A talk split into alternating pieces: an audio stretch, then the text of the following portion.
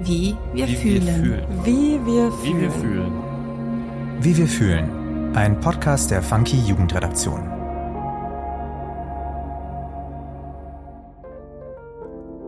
Hi, ich bin Anna und du hörst den Funky Podcast Wie wir fühlen. Hier übernimmt die Gen Z das Wort und spricht mit spannenden Gästen über das, was ihr Leben auf den Kopf stellt. In meinen Folgen dreht sich alles um zwischenmenschliche Themen. Hier erfahrt ihr, was junge Menschen in ihren Beziehungen beschäftigt und was freundschaftliche, familiäre und romantische Beziehungen ausmacht. Heute spreche ich mit Emilia Roark. Sie ist Politologin, Autorin und Gründerin des Centers for Intersectional Justice in Berlin. Emilia ist auch bekannt durch ihr Buch Das Ende der Ehe, das im März 2023 erschien. Aus diesem Grund sprechen wir heute über die Ehe. In vielen Familien wird sie noch als das höchste Gut angesehen und scheint gesellschaftlich unantastbar. Andererseits scheint das Konzept auch zu bröckeln. Emilia schreibt über die Ehe als patriarchale Institution und stellt sich die Frage, ob wir Männer in dieser Institution lieben und gleichzeitig das Patriarchat stürzen können. Heute spreche ich mit ihr über das Patriarchat, die Ehe und wie beides zusammenhängt. Hallo Emilia und herzlich willkommen bei Wie wir fühlen. Ich freue mich, dass du heute hier bist. Lass uns direkt mit der ersten Frage beginnen. Wie fühlst du dich heute? Ähm, ich fühle mich ganz gut. ähm, ja, ich fühle mich gut und äh, entspannt. Hm? Sehr gut, das klingt gut. Dein Buch Das Ende der Ehe hat ziemliche Wellen geschlagen. Wie würdest du es in drei Worten beschreiben? In drei Worten.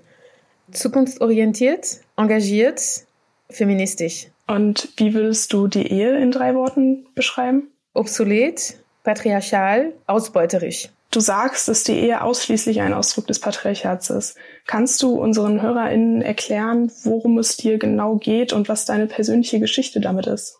Also ich sage nicht, dass es ausschließlich ein Ausdruck des Patriarchats ist. Ich sage, dass die Ehe verankert ist im Patriarchat. Das heißt, es kann auch positive Seiten haben oder es kann täuschen.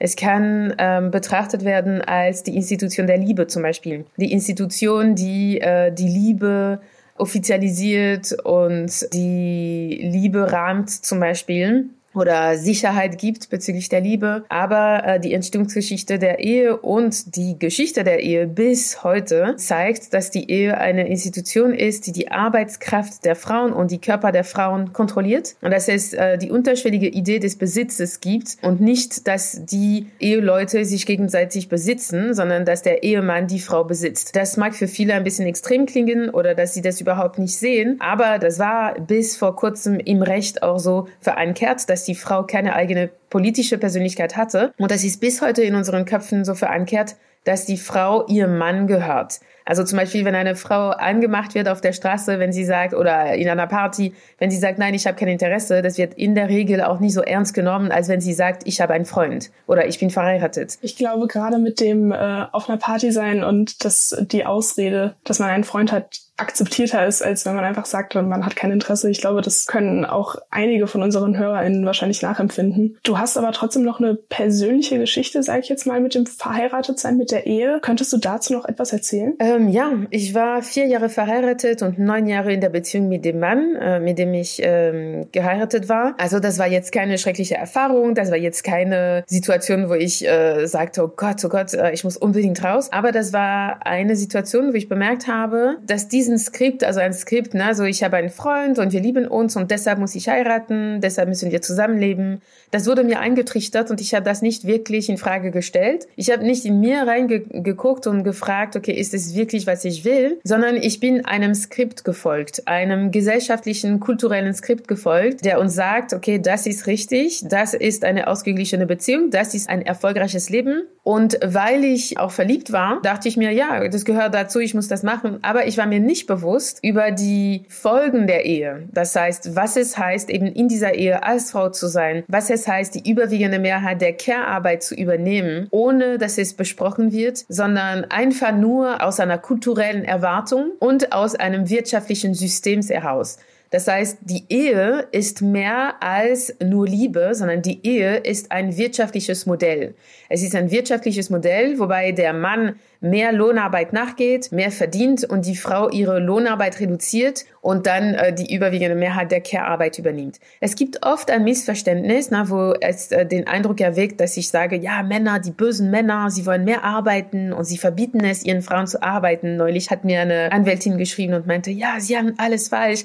Und was ich bemerkt habe, ist, dass sie das irgendwie falsch verstanden hatte, weil es ist relativ egal, ob die Frau selbst entscheidet, ihre Arbeitskraft zu reduzieren und ob der Mann äh, da keine wichtige Rolle spielt, sondern einfach, ja, okay, ja, kannst du gerne reduzieren. Was ich da kritisiere, sind nicht die einzelnen Entscheidungen von Mann und Frau in der Beziehung. Was ich kritisiere, ist ein System, ein rechtliches System und ein wirtschaftliches System, das Paare in eine bestimmte Richtung lenken und sie Vorteile gibt, wenn sie sich dem patriarchalen Modell anpassen und Paare, die egalitär arbeiten wollen, das heißt 50-50 Care-Arbeit und 50-50 Lohnarbeit, dass sie bestraft werden durch dieses System, ganz zu schweigen von Single-Aushalte und Alleinerziehenden. Also ist die Ehe sozusagen auch, beziehungsweise wird durch den Kapitalismus instrumentalisiert, könnte man sagen. Absolut. Die Ehe ist Teil des Kapitalismus. Die Ehe ist eine sehr wichtige Säule der kapitalistischen Wirtschaft.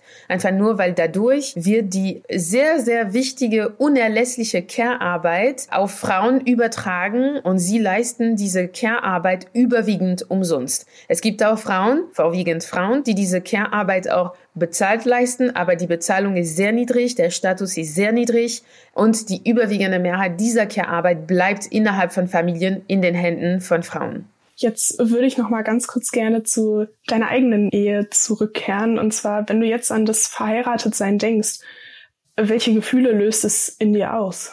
Also nicht nur negative Gefühle. Also ein Teil von mir weiß auch, wie hoch die Ehe angesehen wird. Das heißt, es ist eine sehr bequeme Position als Frau mit einem Mann verheiratet zu sein. Das heißt, es gibt Status, es gibt Anerkennung, es gibt ein Gefühl von Normalität, ein Gefühl von Anpassung. Und da sind alle Gefühle, die auch Bequemlichkeit auslösen. Verheiratet zu sein heißt, ich lebe das richtige Leben. Ich mache das, was von mir erwartet wird. Ich habe Erfolg auch erfahren dadurch, dass ich einen Mann gefunden habe, dass ich ihn geheiratet habe. Das ist das, was von mir als Mädchen erwartet wurde. Ich habe es vollzogen. Und deshalb diese Bequemlichkeit finde ich, also das löst das in mir aus und andererseits ein Gefühl von Gefangenschaft und ein Gefühl von Wahllosigkeit. Und das ist jetzt nur meine persönliche Meinung. Es gibt viele Frauen, die das nicht nicht empfinden. Also es gibt viele Frauen, die verheiratet sind und das überhaupt nicht empfinden als Gefangensein oder als wahllose Alternative. Aber ich fühlte mich eingeengt in der Ehe. Ich hatte das Gefühl, dass ich mich nicht voll entfalten kann, dass ich mich einer, einer Rolle anpassen muss, das äh, zu mir nicht unbedingt passt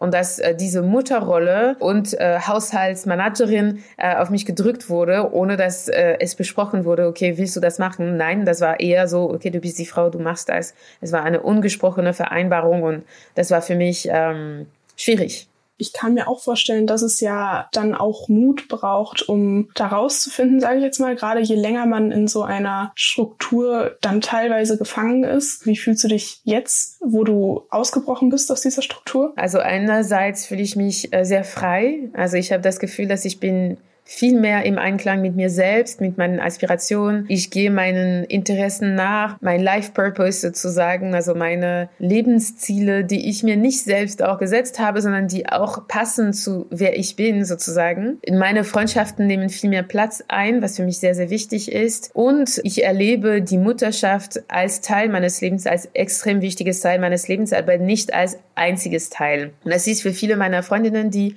in heterosexuellen Beziehungen sind, mit zwei Kindern, Kindern zum Beispiel, also mindestens zwei Kindern, aber auch, auch manchmal ein Kind, dass er sie so vereinnahmt, dass sie gar keinen Platz haben für sich selbst oder um sich selbst zu entfalten neben dem Kind. Und ich finde es sehr wichtig für Kinder, dass sie sehen, dass ihre Mütter mehr sind als nur Mütter. Vor allem für die Mädchen als Vorbild, dass sie sehen, ah, okay, ich habe andere Möglichkeiten, andere Alternativen neben oder jenseits der Mutterschaft.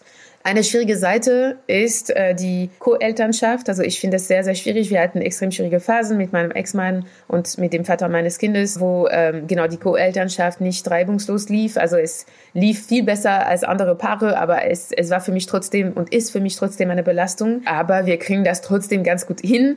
Äh, aber genau, das ist eine Seite, die ich schwierig finde. Die, die Tatsache, dass ich für das Leben immer in Absprache eben mit, mit ihm die Erziehung laufen muss und das heißt, die mentale Belastung nicht komplett wegfällt äh, mit einer Trennung. Also im Großen und Ganzen bin ich viel glücklicher. Es war die beste Entscheidung meines Lebens bisher, auch wenn es mit sich natürlich auch Schwierigkeiten äh, gebracht hat. Auch wenn die, die Trennung für mein Kind eine schwierige Phase war, das lag nicht an der Trennung selbst, sondern es lag an der Verletzungen, die damit verbunden waren und den Reaktionen, die auch trotzdem in, im Leben passieren können. Und die Idee, dass äh, Kinder geschützt werden sollten von jeglichen Schwierigkeiten, ist doch problematisch, weil die Schwierigkeiten, die wir im Leben durchmachen, machen uns auch aus als Menschen. Und äh, wenn Kinder gut betreut sind, dann lernen sie auch sehr wichtige Skills, um mit Schwierigkeiten umzugehen äh, im späteren Leben. Mhm. Und gibt es auch Aspekte, einzelne Aspekte an der Ehe, die du für gut befindest? Die Aspekte an der Ehe, die ich gut finde, sind nicht mit der Ehe verbunden, sondern mit der Liebe. Und ich trenne das sehr klar, weil die Ehe ist eine institutionelle Rahmung. Ähm, also die Ehe verleiht keine Liebe. Die Ehe verstärkt die Liebe nicht. Das ist deshalb, ich möchte das trennen. Und was ich an der Liebe gut finde, also es ist eine endlose Liste, deshalb werde ich das jetzt hier nicht aufführen, aber es hat wenig mit der Ehe zu tun. Wie müssen wir denn Liebe denken als Gesellschaft, damit sie nicht mehr von patriarchalen Strukturen geprägt ist und nur mit der Ehe verbunden wird? Ich glaube, das ist erstmal wichtig, die Definition der Liebe zu erweitern. Und heute sehen wir die Liebe nur als monogame, heterosexuelle Liebe. Also es hat sich jetzt verändert, also von heterosexuellen zu gleichgeschlechtliche Liebe. Also das ist jetzt auch äh, weitestgehend akzeptiert. Ich würde nicht sagen, dass Homophobie äh, nicht mehr existiert, weil das ist absolut falsch. Es gibt noch sehr viel Homophobie. Aber diese Vision, also diese Definition von der Liebe wurde schon erweitert. Das Problem ist, dass es viele Formen der Liebe, die ausgeschlossen werden, wie zum Beispiel die freundschaftliche Liebe, die Familienliebe, die Liebe, die man empfindet für Tiere, also alles, was entkoppelt wird von der Sexualität. Liebe kann auch ohne Sexualität existieren und diese Liebe wird in unserer Gesellschaft unsichtbar gemacht und als unwichtig betrachtet. Und das soll sich ändern für eine Revolution der Liebe, weil die Tatsache, dass die Liebe gekoppelt ist an der Sexualität, deutet auf einen Kontrollwunsch eben hinaus. Das heißt, es ist sehr wichtig, dass die Sexualität der Frauen vor allem eben kontrolliert wird, weil sie sind diejenigen, die Kinder zur Welt bringen und das gab der Wunsch auch schon sehr, sehr lange her, eben diese Macht zu kontrollieren. Weil Frauen wissen immer, welche ihre Kinder sind, aber Männer nicht. Und es gab eine Zeit, also das war in vorhistorischen Zeiten, aber auch jetzt zum Beispiel in bestimmten indigenen Communities, wo zum Beispiel der Vater, also die Frau, wenn sie Kinder bekommen will, muss mit so vielen Männern wie möglich Sex haben, weil die Idee ist, dass sie sammelt dann dadurch die Qualitäten von den Männern, mit denen sie Sex gehabt hat. Und dann, wenn das Kind geboren wird, sind alle Männer an deren Erziehung beteiligt liegt, weil sie nicht wissen, ob sie die Fitter sind. Und dann entsteht ein Community-Gefühl, entsteht eine gemeinsame Verantwortung für die äh, Kinder der Community. Also das mag jetzt utopisch klingen oder ein bisschen romantisiert, aber ähm, die Idee dahinter ist, dass wenn die Sexualität der Frauen kontrolliert wird, dann wird auch die Liebe davon betroffen. Das heißt, dass eine gewisse Idee der Liebe ist, dass es exklusiv sein muss dass äh, Eifersucht in der Liebe nicht gut ist, dass es auf jeden Fall vermieden werden sollte, dass äh, Monogamie oder langlebige Beziehungen auch viel aussagt über die Qualität der Beziehungen, dass je länger, desto besser. Das sind alle für mich falsche Annahmen über die Liebe, weil die Liebe kann ganz anders aussehen und äh, es wäre, glaube ich, für uns als Gesellschaft sehr förderlich, wenn wir uns öffnen könnten auf anderen Ideen der Liebe dass zum Beispiel ein Paar, die sich liebt oder zwei Menschen, die sich lieben, müssen sich nicht äh, engagieren für das Leben. Dass es auch koexistieren kann mit anderen Formen der Liebe oder mit anderen Liebesbeziehungen, dass äh, Zusammenleben nicht ein Muss ist, dass es ähm, möglich ist, zum Beispiel Kinder zu erziehen mit Menschen, mit denen man keinen Sex hat. Also es könnte sein, zum Beispiel, dass Freundinnen sich zusammentun und zusammen die Kinder erziehen, aber äh, außerhalb auch sexuelle Beziehungen mit anderen Menschen haben. Also es gibt endlose Möglichkeiten und die Art und Weise, wie wir heute leben, ist sehr, sehr einschränkend. Eine Revolution der Liebe würde heißen mehr Freiheit und auch Quellen der Liebe und auch mehr Vertrauen, mehr Großzügigkeit, äh, weniger Kontrolle. Das ist ähm, mindestens auch die Vision, die ich habe. Okay.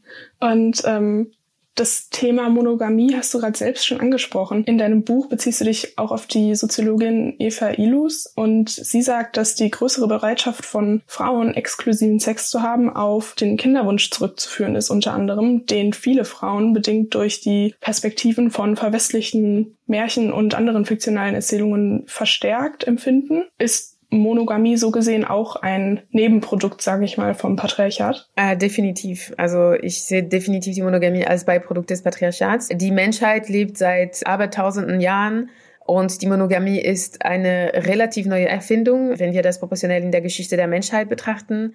Also ja, deshalb definitiv. Die Monogamie ist kein natürlicher Zustand. Es ist keine natürliche Folge. Ähm, wir sind keine Vögel. Also Vögel leben monogam ein Leben lang manchmal, aber sie haben eine komplett andere soziale Organisation. Wir haben eine soziale Organisation in Bande und äh, Banden funktionieren nicht mit Monogamie. Also dieses Argument der Natur ist auch eher schwach, auch wenn ich das trotzdem jetzt äh, nutze, weil alles, was natürlich ist, ist so weit entfernt von uns. Wir haben uns so weit entfernt von unserem natürlichen Zustand. Wir haben die Möglichkeit in unserer Spezie Sachen zu entscheiden, also entscheiden zu können. Wir sind nicht gebunden an dem Biologischen. Und das ist auch das Schöne an Homo sapiens, dass wir nicht durch unsere DNA prädestiniert sind für bestimmte Sachen. Wir leben in Orte, die nicht für uns gemeint waren. Alles, was wir täglich machen, war nicht durch unsere DNA prädestiniert und das ist auch das Gleiche mit Beziehungen. Und ich glaube, Monogamie schränkt uns ein und das ist nur eine scheinbare Monogamie, weil wie viele Paare sind wirklich monogam? Also es gibt so viele Menschen, die scheinbar monogam leben, aber die fremd gehen die ganze Zeit. Also das heißt, Monogamie ist auch eine scheinbare Organisation. Es ist nicht ein scheinbares Modell. Es ist nicht äh, wahrhaft ich möchte jetzt nicht ausschließlich nur über die Ehe sprechen, sondern auch so ein bisschen über das Patriarchat allgemeiner. Und es herrschen ja nicht nur Strukturen, die für Flinterpersonen schädlich sind, sondern auch cis-hetero-männlichen Personen schaden, also die Personen, für die und von denen das System geschaffen wurde. Wie drückt sich dieses Leid aus und wie unterscheidet sich es von denen der Flinterpersonen im Patriarchat? Also es unterscheidet sich in der Art, weil sie profitieren auch davon. Also Flinterpersonen, also Frauen, nicht-binäre Menschen, Menschen, Transpersonen, queeren Personen profitieren nicht vom Patriarchat. Also es gibt eine winzige, also einen winzigen Teil von Frauen, die meinen eben, dass es kein Patriarchat gibt oder dass sie davon nicht leiden. Und sie sind diejenigen, die meistens eben davon profitieren könnten, weil sie von der Macht, von der patriarchalen Macht ihrer Männer auch indirekt profitieren. Es ist auch äh, interessant zu sehen, dass Männer, also cis Heteromänner profitieren vom Patriarchat, weil sie dafür nichts machen müssen, um äh, von der patriarchalen Macht zu profitieren. Es reicht, wenn es ein Teil der cis-Heteromänner, die gewaltvoll sind und die aktiv patriarchal sind, die anderen, also die guten Kerle, zum Beispiel in Anführungsstrich, es reicht, wenn sie einfach nur da sind und sie werden trotzdem davon profitieren, trotzdem einen Teil von dieser Macht abbekommen. Aber ja, sie leiden trotzdem darunter, vor allem in der Kindheit, weil sie sich so stark behaupten müssen, dass sie ganze Teile von sich auch ausblenden müssen und auch sogar vernichten müssen oder unterdrücken müssen. Es hat seelische Folgen. Das heißt, dass sie schneiden sich von einem Teil der menschlichen Erfahrung, nämlich eine Bandbreite an Emotionen zu fühlen und auch verletzlich sein, fürsorglich sein, äh, aber nicht nur mit Geld und mit Lohnarbeit, sondern auch fürsorglich in, in Form von emotionalen Arbeit.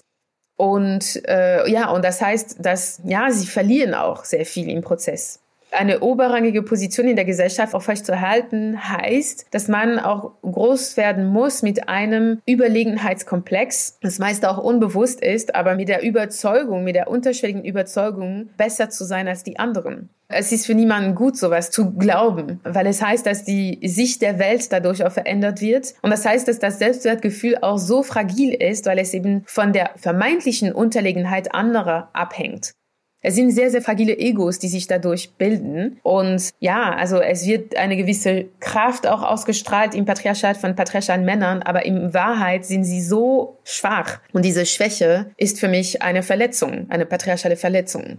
Sprüche oder Glaubenssätze wie Männer weinen nicht oder so sind ja auch auf jeden Fall durch diese frühkindliche Erziehung auch schon geprägt oder äh, werden da erschaffen, sage ich mal. Warum ist dieses Bewusstsein dafür so wichtig und wie kann das Bewusstsein auch dazu beitragen, das zu ändern und diese Glaubenssätze aufzulösen? Also ich glaube, das ist wichtig, dass wir merken, dass wir ein Problem haben mit der weiblichen Seite von Männern. Also ich sage das so plakativ, weil das ist auch klarer. Aber zum Beispiel, dass Mädchen Fußball mögen und äh, Hose tragen und kurze Haare haben, ist für die wenigsten ein Problem. Aber dass Jungs lange Haare tragen, Röcke und Kleider tragen und Ballett machen, ist und bleibt ein Problem. Deshalb glaube ich, wäre wär das wichtig, dass wir das verlernen und auch verstehen, dass Jungs dürfen auch alle diese Teilen ihrer Persönlichkeit ausleben und dass sie auch gefördert werden sollten durch Erwachsenen. Und sehr oft sehe ich äh, Situationen, wo äh, kleine Jungs äh, Röcke tragen wollen und dann sie werden so sanft auch dazu verleitet von ihren Eltern, na ja, weißt du, du wirst geärgert in der Schule, mach das lieber nicht. Das heißt, es gibt generell auch ein Konsens, ein ungesprochener Konsens unter Eltern, dass das nicht erlaubt wird. Und wenn keine das erlauben, dann bleibt die Kultur aufrechterhalten. Und ich gebe dieses Beispiel von Kleider, auch wenn es jetzt erstmal äh, oberflächlich klingt, weil ja, das ist nur ein Kleidungsstück, aber nein, ist es nicht, weil es repräsentiert auch sehr viel. Es repräsentiert Weiblichkeit, es repräsentiert Sanftheit, es repräsentiert alles, wovon sich Männer fürchten. Weil Männer fürchten sich im Patriarchat, wie Frauen zu sein. Also das heißt, das absolute Verbot, die verhängt wird im Patriarchat für Männer, ist, sei alles bloß keine Frau. Du musst alles tun, um keine Frau zu sein. Und dieses Verbot spielt auch eine wichtige Rolle, weil es vermittelt die Idee, dass Frauen unterlegen sind, ohne dass es ausgesprochen wird, ohne dass gesagt wird, Frauen sind unterlegen, aber dadurch, dass sie durch ganz, ganz vielen kleinen Botschaften, wie zum Beispiel, nein, nein, äh, trag dieses Rock nicht, du wirst geärgert in der Schule, dass die vermeintliche Unterlegenheit der Frauen wird verinnerlicht durch Männer und durch Frauen. Und dann gehen sie Beziehungen miteinander ein mit dieser Annahme, dass Frauen unterlegen sind und Männer überlegen. Und das führt auch zu Situationen, wir sehen sehr gut, wie das in heterosexuellen Beziehungen läuft. Zum Beispiel sehr oft sind die Frauen diejenigen, die hinterherlaufen, Männer, die ein bisschen distanzierter sind, Frauen diejenigen, die sofort eine Familie gründen wollen, Männer, die eher ein bisschen Zeit wollen und so weiter und so fort. Diese Bilder, diese Ideen sind nicht ohne Konsequenz. Ja, ich finde das ein super wichtiger Punkt, den du ansprichst. Ich würde gerne gerne noch auf äh, die Ehe für alle zu sprechen kommen. Also die legale Eheschließung auch für homosexuelle Paare ist ein vermeintlich großer Schritt in Richtung Gleichberechtigung vor dem Gesetz. Aber was sind deine Gedanken dazu und was ist das Problem mit dieser vermeintlichen Gleichstellung queerer und nicht queerer Paare? Also es ist eine vermeintliche Gleichstellung, weil zum Beispiel in Deutschland sind sie nicht gleichgestellt. Also lesbische Paare mit Bezug auf Abstammungsrecht sind krass diskriminiert im Moment. Äh, deshalb, das ist keine wahre Gleichstellung. Erster Punkt. Und ein zweiter zweitens, das war jetzt keine Erweiterung der Ehe im Sinne von einer Reform der Ehe, wo gesehen wird, okay, bisher haben wir die Ehe für Männer und Frauen in heterosexuellen Beziehungen, was müssten wir jetzt ändern, damit sie angepasst ist an gleichgeschlechtliche Paare? Nein, ganz und gar nicht. Was stattdessen passiert ist, ist, dass die Leute, die sich anpassen an das heteronormative heterosexuelle Modell, heiraten können. Diejenigen, die monogam langfristig leben unter einem Dach, äh, diejenigen, die sich einem patriarchalen Modell anpassen, wo eine Person mehr Lohnarbeit nachgeht, die andere die Lohnarbeit reduziert, um Kinder zu bekommen. Paare, die auch Kinder haben, also das heißt, die Ehe für alle hat auch dazu geführt, dass Kinderkriegen auch zu einem wichtigen Teil des Paarseins geworden ist für äh, queere Paare, was, der, was nicht der Fall war vorher. Und das ist äh, insofern ein Problem, weil queeres Leben und queere Beziehungen waren sehr vielfältig. Sie haben eine gewisse Freiheit in sich gehabt, ganz weit weg von der Heteronormativität, die schädlich ist für alle Paare, weil die Heteronormativität führt zu einem Machtungleichgewicht. Und das ist ein Fakt, weil heterosexuelle Beziehungen sind darauf basiert. Sie sind auf zwei Teilen mit unterschiedlichen Macht basiert. Und deshalb ähm, sehe ich die gleichgeschlechtliche Ehe nicht unbedingt als Fortschritt, sondern eher als verpasste Chance, das Patriarchat aufzubrechen. Du hast deine eigene Queerness, wie du selbst sagst, jahrelang verleugnet und hast diesen Teil von dir nicht gänzlich akzeptiert. Wie hat es sich dann angefühlt, als du dich in eine Frau verliebt hast und somit ein Stück gezwungen warst, sage ich jetzt mal, das äh, Queersein als Teil von dir anzunehmen? Also ein Teil von mir war erleichtert, weil ich wusste die ganze Zeit, mein ganzes Leben, dass ich eigentlich queer war, aber ich hatte mich noch nie verliebt. Und deshalb habe ich auch immer wieder daran gezweifelt. Aber das ist ne, eine Hetero-Person, die sich erst spät verliebt, wird nicht daran zweifeln, dass sie heterosexuell ist. Ich war erleichtert und äh, auch überwältigt überwältigt, überfordert, weil ich wusste, mein Leben wird sich ändern und ich muss es komplett auf den Kopf stellen. Und das war nicht einfach. Aber das war es wert. Kinder sind in einer Ehe auch oft ein fester Bestandteil. Und in Deutschland hat äh, derzeit circa jedes zweite Ehepaar Kinder. Und auch du hast ja ein Kind. Und nun sprichst du in deinem Buch auch über das Erziehen von Kindern in einer Ehe und wie das aber auch für die Kinder eine psychische Belastung werden kann, je länger ein Paar zusammenbleibt. Wie begründest du das? Ich begründe das einfach so, dass ähm, es gibt eine Annahme, dass äh, wenn die Eltern zusammen sind, dann ist alles gut. Ähm, die Struktur ist gewährleistet und die gesunde Struktur ist gewährleistet. Es wird nicht äh, geguckt, das heißt, ähm, herrschen in der heterosexuellen Beziehung der Eltern Machtgefälle oder ähm, psychologischen Missbrauch oder oder oder. Es wird als nicht relevant betrachtet. Und deshalb finde ich das sehr wichtig zu sehen, dass ähm, verheiratete Paare, verheiratete Eltern sind nicht unbedingt besser als getrennte Eltern. Und das ist noch nicht angekommen in unseren Köpfen. Wie oft musste ich mir anhören, heute noch, ach schade, ihr seid getrennt, ah, das arme Kind. Oder ja, wenn die Familie nicht mehr heile ist, ist es ein Problem für die Kinder, hat mir ein evangelisches Paar gesagt, ähm, als ich erzählt habe, dass wir uns trennen. Also das heißt, es ist immer noch sehr, sehr, sehr weit verbreitet, der Gedanke, dass verheiratet zu sein, ist ein Qualitäts- und Gesundheitssiegel für die Kinder, dass sie ausgeglichene Kinder sein werden. Das stimmt nicht. Und da kommt ja auch wieder dieses sehr einseitige Bild von Familie ins Spiel. Also das, was du gerade angesprochen hast, dass die Familie kaputt ist, dass äh, die Familie sozusagen nur als das heterosexuelle Ehepaar mit äh, Kind gesehen wird. Emilia, ich danke dir vielmals für das Gespräch. Ich danke dir, dass du äh, heute hier warst und ich wünsche dir noch einen schönen Tag. Ganz, ganz vielen Dank und dir auch einen schönen Tag. Das Patriarchat beeinflusst also nicht nur Flinterpersonen, sondern auch diejenigen, die es erschaffen haben, nämlich weiße, cis-hetero Männer.